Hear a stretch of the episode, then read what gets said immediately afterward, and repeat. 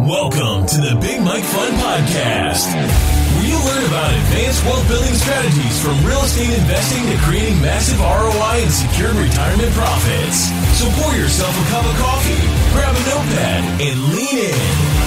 Because Big Mike has got the mic starting now. Welcome to the Big Mike Fund Podcast. I'm the Big Mike, Mike Zlotnik, and today it is my pleasure and a privilege to welcome back Matt Burk. Hey, Matt. Hey, Mike. Thank you for having me. Appreciate you having on the podcast. Uh, again, Matt is CEO and founder of Fairway America LLC and Verivest LLC. And I uh, appreciate your uh, wisdom uh, coming on the podcast. So let's jump into what's going on out there. The interest rates are high, uh, they're high and too high and too long. And I'll start it this way. I guess it's, I grew up in the former Soviet Union, as you know, when it was still Soviet Union complaining about the government action or central bankers is a dangerous trade. Here you can complain all day long. And that's the that's the beauty about the United States. You can you have a freedom of speech. So we certainly can complain about uh, Jay Powell, Fed chair, going wild, uh, trying to curb the inflation and causing havoc in the industry of commercial real estate. Um, I wish he went a little slower or maybe a lot slower. Things probably would have been just as good. Um, maybe it will take it would have taken a little longer to get the inflation under control. But that aside, uh, he wouldn't have disturbed the industry uh, to the degree that he has. So we're dealing with this disruption. Love to hear your thoughts on kind of what the the whole commercial industry is experiencing, and then where where we're going. Yeah, well, you know, that's a meaty, meaty topic. Um, yeah, I'd say the um, the rapid rise rates over the last you know year, year and a half has caused major, major pain in the commercial real estate market across the board, as you well know. And um, if you had anything other than a fixed rate, long term, you know, debt on a stabilized project, you're feeling the pain. And if you have that came due anytime soon, you're feeling the pain of the refi, right? So uh, it's a it's been a very very challenging market. I'd say as challenging, Mike, as any as I've seen in my thirty plus years, 32, 33 years in the uh, in the finance and real estate space. In terms of where we're going, uh, hard to say. Of course, I don't have any better crystal ball than anybody else, but hopefully, you're seeing at least rates.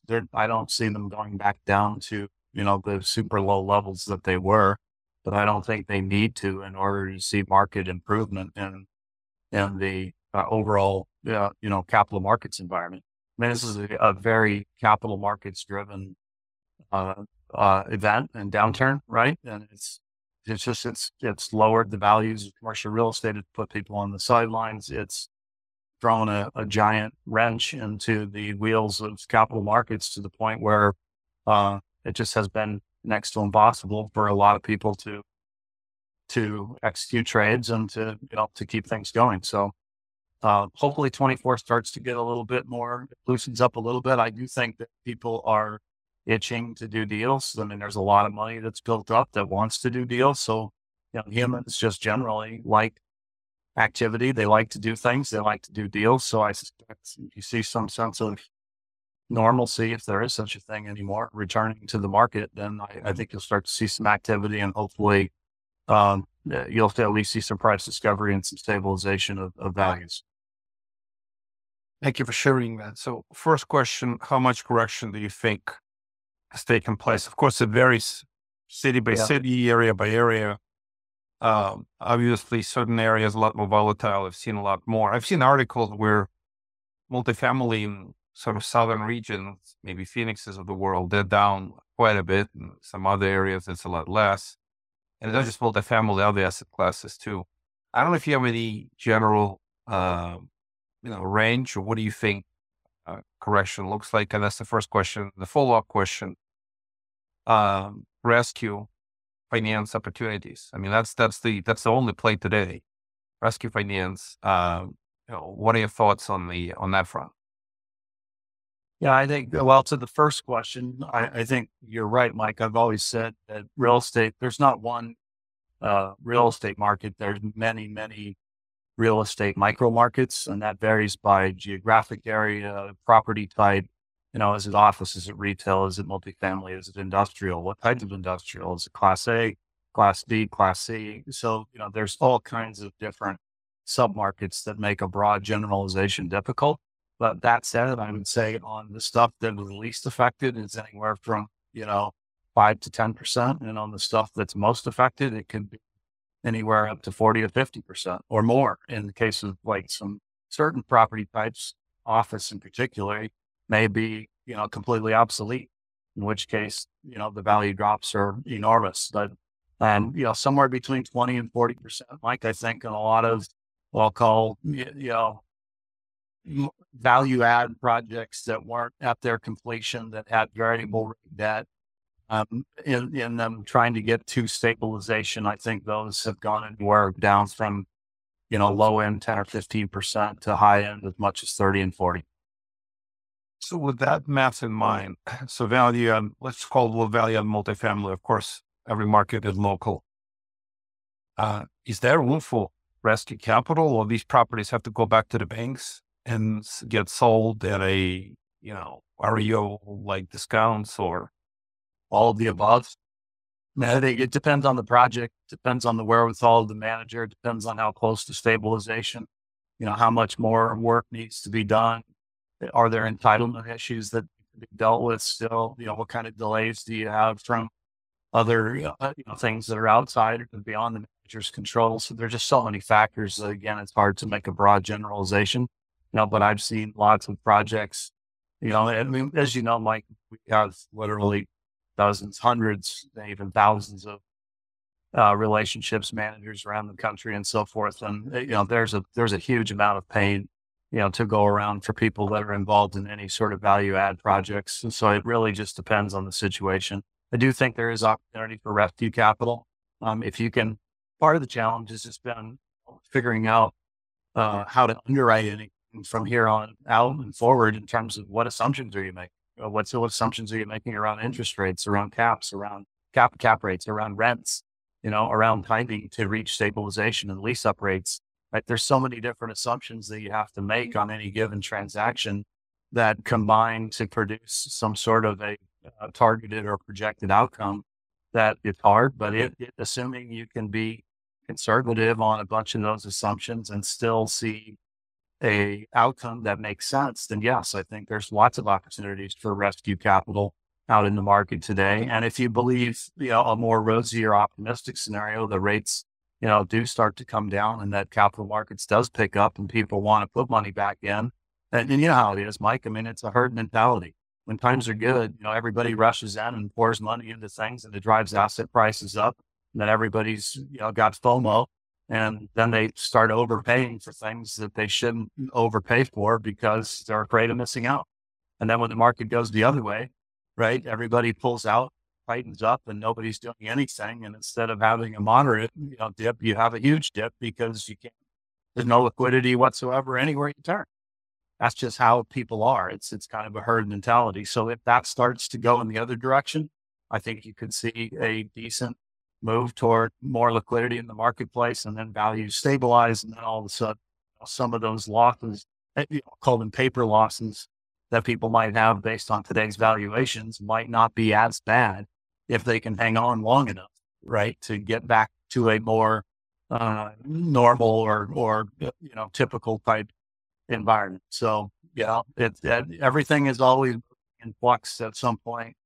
Um, you know, it's only if you absolutely have no ability to do something and have to, you know, recognize those losses or gains on a trade that, you know, actually realize them. And until then, you know, everybody's doing the best they can to try to figure out ways to, you know, produce the best outcome they can on, on the deals that's already in bed with new managers, you know, new strategies, new funds that are launching. And we see a lot of those, as you know, Mike, in our practice, we do a lot of advisory work for new managers. I'm seeing a lot of people gearing up to try to take advantage of of you know price discovery and and trades that just sellers have been hanging on you know by their fingernails right for the last couple of years last year and a half and some of them just aren't going to be able to hang on anymore and there's, a lot of money out there that are trying to take advantage of being able to buy at those types of prices. So if people can get in on a going forward basis at, on the new, uh, you know, cost basis of property, I think there's a lot of opportunity to be had on a going forward basis.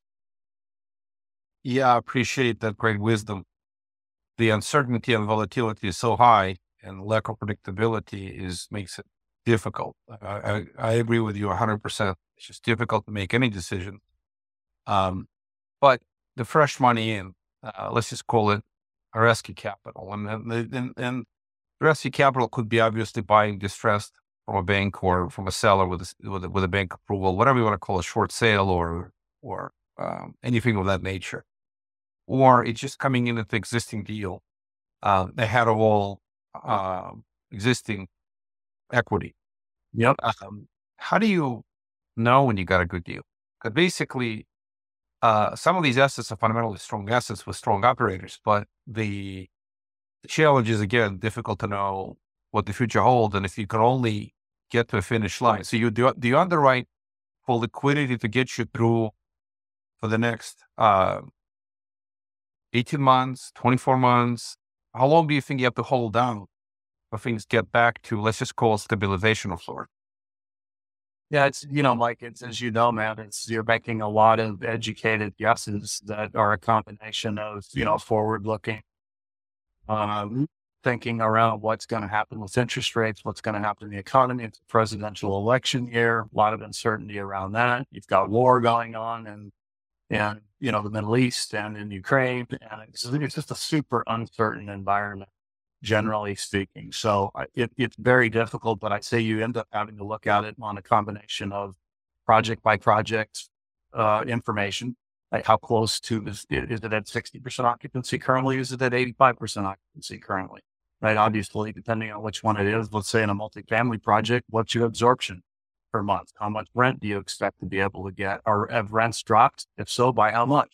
You, you have to make assumptions. You know, there's, there's a dozen, two dozen assumptions on every single deal that you underwrite that you have to put together in some combination. And then you have to have some conviction or belief around how long you, you know, where rates you think you're going to be, where your exit is you think you're going to be. And if you're not planning to do it, underwrite it to an exit, how long can it, will it cash flow based on the debt that you've got on it? Um, so I, I just think it's case by case, it's deal by deal, it's location by location until people see a little bit more uh, guidance in the market on where they think things are going from.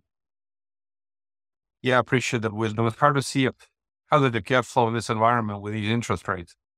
That that, that is a mission impossible. It's almost like you just survive to the to, to the point where the rates come down, and and it's difficult to uh, assume where the rate's going to be. Um, although uh, we do know the rates are unlikely to keep going up, they appear to have peaked. They appear to, but then as soon as that happened, right, you saw some uh, some numbers that start to give you pauses to see whether or not the Fed really is going to cut rates or not. I mean, it's just nobody really knows for sure. Um, you know, it's just. It's, I'll give you an example of something that a good family office of ours. This isn't even a deal we're involved in. I just know about it because we have a bunch of transactions with this family and they've got other investments elsewhere, right? But this is a stabilized product, uh, retail, 100% occupied, cash flowing, zero problems on the deal or the transaction. But they had a, an interest, a note come due, right? That was, I, I don't know exactly what the interest rate was, but let's call it, you know, four ish percent.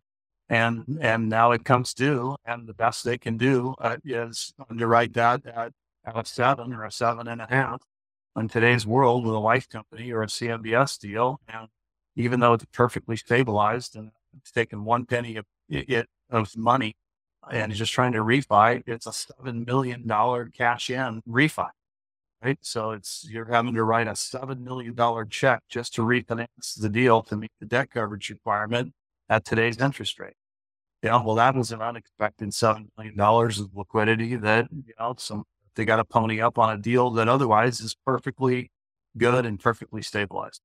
So you know when things like that are happening, right? Just think of the ones that aren't stabilized, right? That are in the middle of construction, have some lease up that are going on that are on a variable rate you know, and the rate goes from seven and a half or eight to 11 and a half or 12 or 13, you know, it's, it has been a brutal environment for the last, you know, year, year and a half for a lot of people. Yeah. So what you just mentioned is, uh, uh, I think the term for it is maturity cliff. That's what they're Yeah. talking about. Not only you got the floating rate deal having challenges, but the maturing perfectly good assets that can no longer refi. It's almost like if you think about this, maturity cliff problem is of such gigantic portions that uh, you know if you follow, you could do a great conspiracy theory, right? Jay Powell was work for Car- used to work for Carlyle Group. Yep. Large institutional players. They're sitting with massive war chest and they're getting ready to pick up stuff at a massive discount. And these rate hikes is what what was forcing that. And um, all the let's just call them retail investors, all the mom and pops, all the individual folks, are written their checks. Um, it, it's it's a scary news to deliver that many of the checks written in the last la- last couple of years are just going to be completely gone, and it's it's it's a terrible situation. It's not even clear if there's going to be a, a solution. The only solution is to somehow Fed to reverse their stance and realize that destroying a whole sector, probably multiple sectors of the economy, it maybe it's a grand conspiracy theory. I don't know. Maybe J. Powell wants this, so his friends can can buy up these assets at a massive discounts. Who knows? Yeah, well, yeah, it's look, it's not the most far flung theory in the world. I mean, you like to believe that federal government officials don't have, you know, those kinds of uh, motivations in mind, but but you sit there and look at the dynamics in the country today, and the fact of the matter is, the big banks and the big uh, shops get bigger and bigger, and the smaller ones don't, right? Because it's just incredibly difficult. I don't know if you've read about this new private funds rule that's coming out um, or has been passed, and it goes into effect March of next year, 2025. I mean, we've been doing the homework on all of that, and the reporting requirements for private funds are, I mean, it's just crazy what it, what it, that's going to impose upon private fund managers. And again, all of the burden, the operational burden that's going to be imposed upon people is going to fall disproportionately on on the smaller firms that don't have the infrastructure and the you know the sheer size and financial heft and the personnel and the people necessary and the resources necessarily necessary to comply with those kinds of laws. So yeah, I mean it's a huge issue, man. It's, society just generally the the growth of the biggest of the big, you know, just keeps getting bigger and and the disparity between the small and the big gap just keeps widening more and more. Yeah, I appreciate you sharing that. And and uh, I, I didn't know about the new new rules. It's another conversation, not a podcast discussion. So Uh, look it up. man. Just, uh, yeah. For any fund manager that's out there listening to this right now, look it up. The, it's the private fund rule. And, and it's, well, it's, first of all, it's 600 pages long if you want to read the whole thing. need Right, somebody to interpret that. Yeah. Yeah. So there's- attorneys explaining that. Yeah, well, then there's of course there's summaries of it and so forth. But I mean, it is, yeah. I mean, to your point around yeah, conspiracy theories, it's um, yeah. I think the the look look at crowdfunding, Mike. I mean, what happened there, right? That's that the Jobs Act gave rise to that. Crowdfunding came on. It had a huge run for ten plus years, right? High net worth investors, you know, piled a bunch of money into commercial real estate and then all of a sudden it falls off of a cliff, right? And causes massive, you know, challenges with lots of deals here the last few years. I mean, I think the next year or two or three is going to be spent, you know, working and minimizing as much damage as possible for those high net worth people and, and getting out the other side of it. And then hopefully taking advantage of, you know, the next wave of of run up in commercial real estate values. And, and of course, commercial real estate is highly susceptible to, to the interest rate, uh, you know, environment. And that's just the way it is, man. It's capital intensive business. And even if you don't have interest uh, or loans against it, the value of property will fluctuate wildly depending on what's going on with interest rates. You know, if you don't have to sell, that's always better, right? You never want to be in a position where you're forced to have to sell something into an illiquid poor market. Um, but that's hard to not be in that position sometimes if you want to be active in the market when times are good and people are using debt because leverage, of course, increases your returns if you use it appropriately and the market, you know, it cooperates. But leverage can also eat your lunch if, if you know, the market goes the other way. Yeah, true. So, what are you doing today? are you uh, is Fairway working on the next version of a rescue fund, or is this too early? Is this going to happen? Yeah, when, we're kind of like well, well, you know, we're a little early, but at the same time, maybe not. A lot depends on what, what happens with interest rates and yeah, we're see future. Yeah. Fairway's working on a number of uh, new fund initiatives that uh, will be rolling here fairly quickly. Um, you know, and as much as we're all part of a broker dealer and registered reps and all that, I really can't talk too much about it um, publicly, but I can say we do have some funds that will be coming down the pike here uh, in the near future. And largely it's around rescue capital strategies as well as uh, making investments in and with other managers that are doing new vehicles uh, that are taking advantage of various opportunities that are available in today's today's market. So those will those will be rolling out here pretty soon. And uh, yeah, I mean, I, I, do think there's tremendous opportunity. There always is opportunity, right? There's uh, in, in every downturn or every storm, there's there's you know there's a bright light at the end somewhere. It's you know so the challenge in life is you know minimizing the damage when you get into the the heavy storms um, and being in a position to you know sail when the when the sky is blue. Yeah, I, I, I totally hear you. And um, I'll, I'll ask you this question. Uh, it's pretty straightforward, but actually came up with discussion. I was a guest on your podcast, on Verivest Podcast, and uh, was an interesting um, point mentioned that some fund managers, the new fund managers, are advertising new funds uh, as they have no legacy issues. They're in great shape. Is this, I'm laughing about this because is this better for an investor to look at the new fund manager with a new fund or look at a veteran, even though there's some battle scars, but at least there's expertise. And they, when they're launching a new fund, it's a new start. Yeah. So who do you think? Well, I would, I would take my chances with people who have been through the, the trenches, you know, even if they've had, look, it, it's impossible to go through life without any battle scars whatsoever. And anybody that tells you that they do, I always question how how you know sincere and honest those people are being. You know, but that said, man, I mean, I do think there are some really good quality younger managers that are uh, worth investing with, uh, particularly, and, and a lot of it, as you know, too, Mike, is timing right? If frankly, if you invested in 2000, you know, 12, 13, 14, 15, or just about anybody, even if they were four, you were still going to come out pretty good because the market was working in your favor.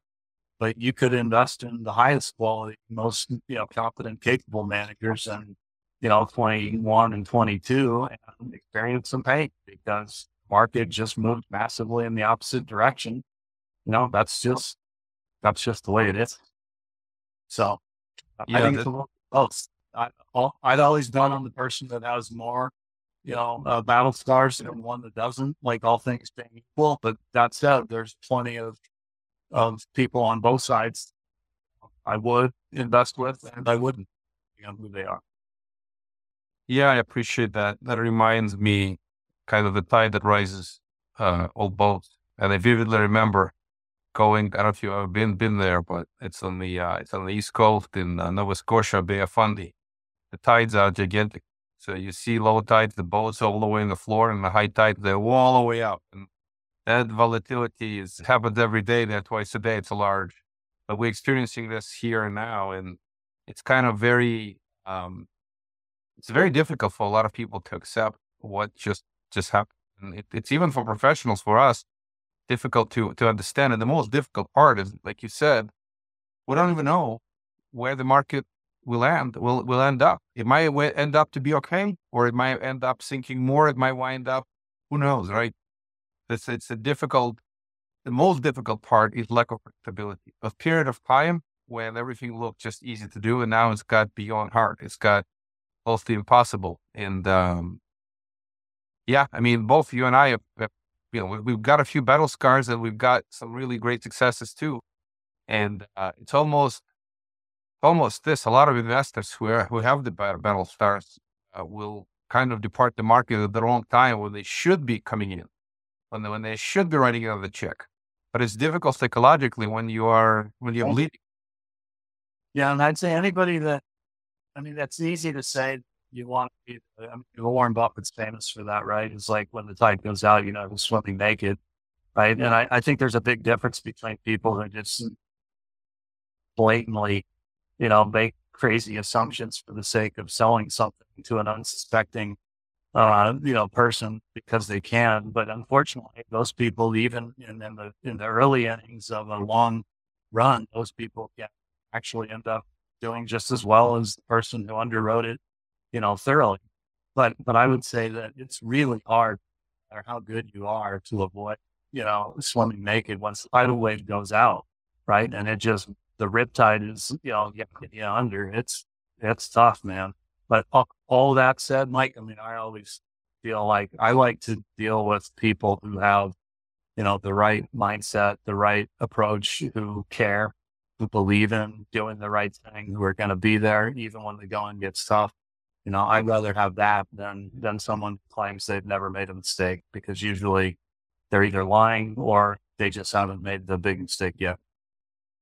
Yeah, I agree with you. I, mean, the true character is revealed through difficulties. That's that's the bottom line. That's that's that's the uh, that's where uh, let's just call them the strong uh, come out, the, the the genuine folks come out, and the success is is most of us invest with people at the end of the day. We want to invest with people who we know, like, and trust, and even during difficult times. So I, I certainly share their wisdom.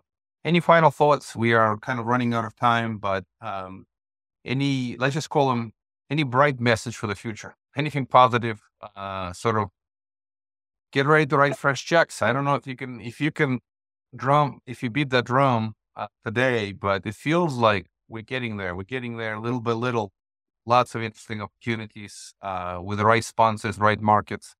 Could be great. Uh, it is just, um, I, I, I, it's not a con- investor convincing message, but more of a don't hide, don't run away from the battle when now there's opportunity to come in into a really great market. It's almost like if you, Warren Buffett says, um, be fearful when I was a greedy and be greedy when I was a fearful.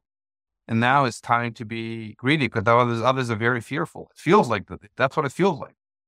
Yeah, I, I think that's right. I think, you know, cautiously being greedy and Betsy, be cautiously greedy, right? And say, don't, don't do anything super stupid. But, but I do think there are a lot of opportunities that are going to be happening. I've been seeing more and more uh, deals lately that, that look really good that are just, you know, hard to imagine how they don't make money you know, even if, you just have a modicum of, of, you know, a rational market, but it's like, it's the wild swings that cause, you know, irrational exuberance or irrational fear, right? That, that ends up making the markets move so dramatically that I think caused the challenges like in this business. So, uh, hopefully we're kind of at the tail end of this last, you know, irrational fear based on, it's not irrational, it's reality with the interest rates, but if the Feds hold true to what they say they're going to do and they at least taper off, you know, and, and, and modest decreases, I think you'll start to see people come back in the market